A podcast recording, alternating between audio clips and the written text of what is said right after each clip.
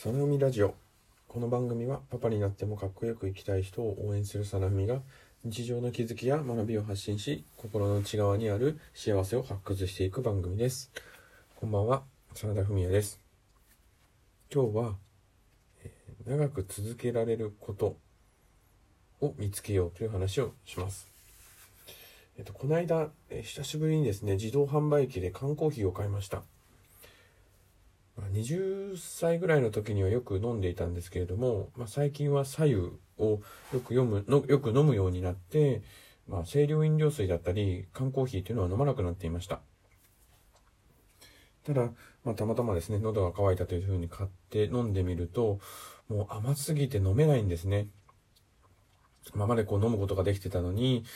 こんなにこう舌に甘さが残って嫌な嫌な感じがするっていうのは思ってもいませんでした。で、まあ、なぜそういうことになったのかなと思うと、まあ、やはり左右とか、まあ、水っていうのをよく飲むようになって、まあ、塩分だったり糖分に関して敏感になったんだと思います。だからこそこう刺激の強いものだったり、まあ、味としてですね、刺激が強いものだったり甘いものっていうのがダメになったんだと思います。で缶コーヒーっていうとあまりこう刺激が強いっていう関係はあの感じはしないと思うんですけどただこう砂糖っていうのはたくさん入ってるのでそういう意味では刺激が強いと思います、まあ、健康を気にするようになったり、まあ、そういう食生活を少し見直すようになった上でやはりその刺激の強いものっていうのは長続きしないなっていうふうに思います。これは食事に限らず、まあ、テレビだったりエンターテインメントとかもそうだと思うんですけどなんかこう人の注目を集めるもの、ツイッターとかでもこう炎上ではないですけれども、ま、そういったことっていうのは一時的であって長続きするものではないと思います。まあ、だからこそこう結構昔ながらのものっていうのは良いものっていうのが多いなっていうふうに思います。例えばこう伝統とかでも落語、これはねずっと続いてますけど、ね、人が座布団の上に座って話をするっていうのはなんかおじいちゃんとかが聞いてるようなイメージがありますが、これだけ今まで続いてきてるっていうものは、なんかその良さっていうのがあると思います。食べ物であっても、ね、漬物とか、あの梅干しとか、もしまあ納豆とかなんかこう、昔からこう、日本食としてね、あの、代表的なものっていうのは、やはり良さ、まあシンプルだったり、結構質素だったり、まあ自然体の素材を使ったりと、そういったものが多いんではないかなと思います。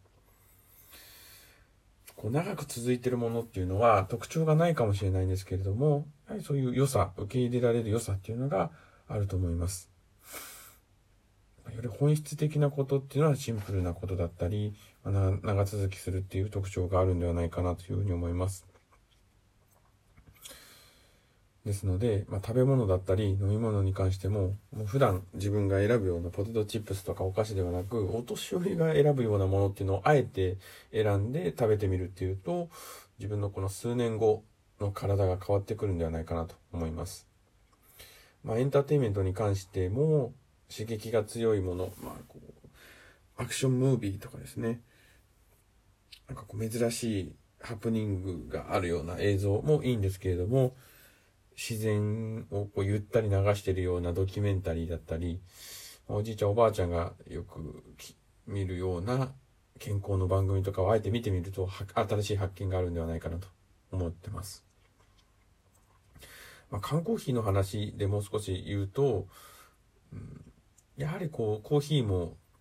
作られた既製品よりも生でその場で作ったものっていう方が私は好きだなと思います。皆さんはどうでしょう？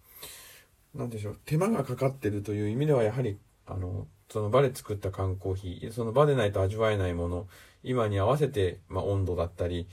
豆の引き方っていうのを変えたものっていう方がやはり美味しいかなというふうに感じます。これはその数値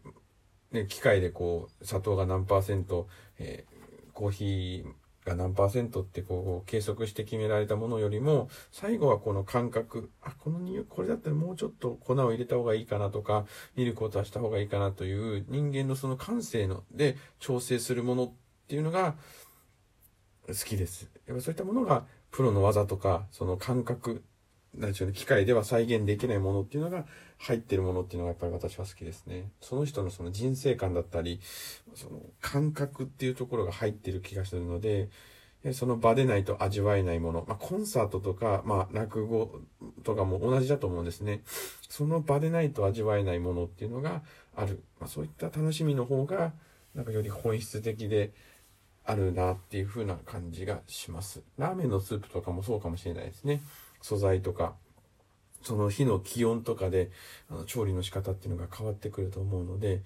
よりその味覚っていう繊細なものに直結する味を作ってるわけですので、ラーメンのスープっていうのも、なんかこう作るのに深さがあるなって思います。まあ、話が脱線しましたが、今日は、え長続きするものこそいい良さがあるんではないかという話をしました。で、さらには、こうその場でないとできないもの、生、生のもの、生で作るものっていうのが価値があるように私は感じますという主張をした回でした。最後までお付き合いいただきましてありがとうございました。放送を聞いてよかったなと思う方は、ぜひポチッといいねボタンを押してください。よかったらまた次回も聞いてください。ではまた。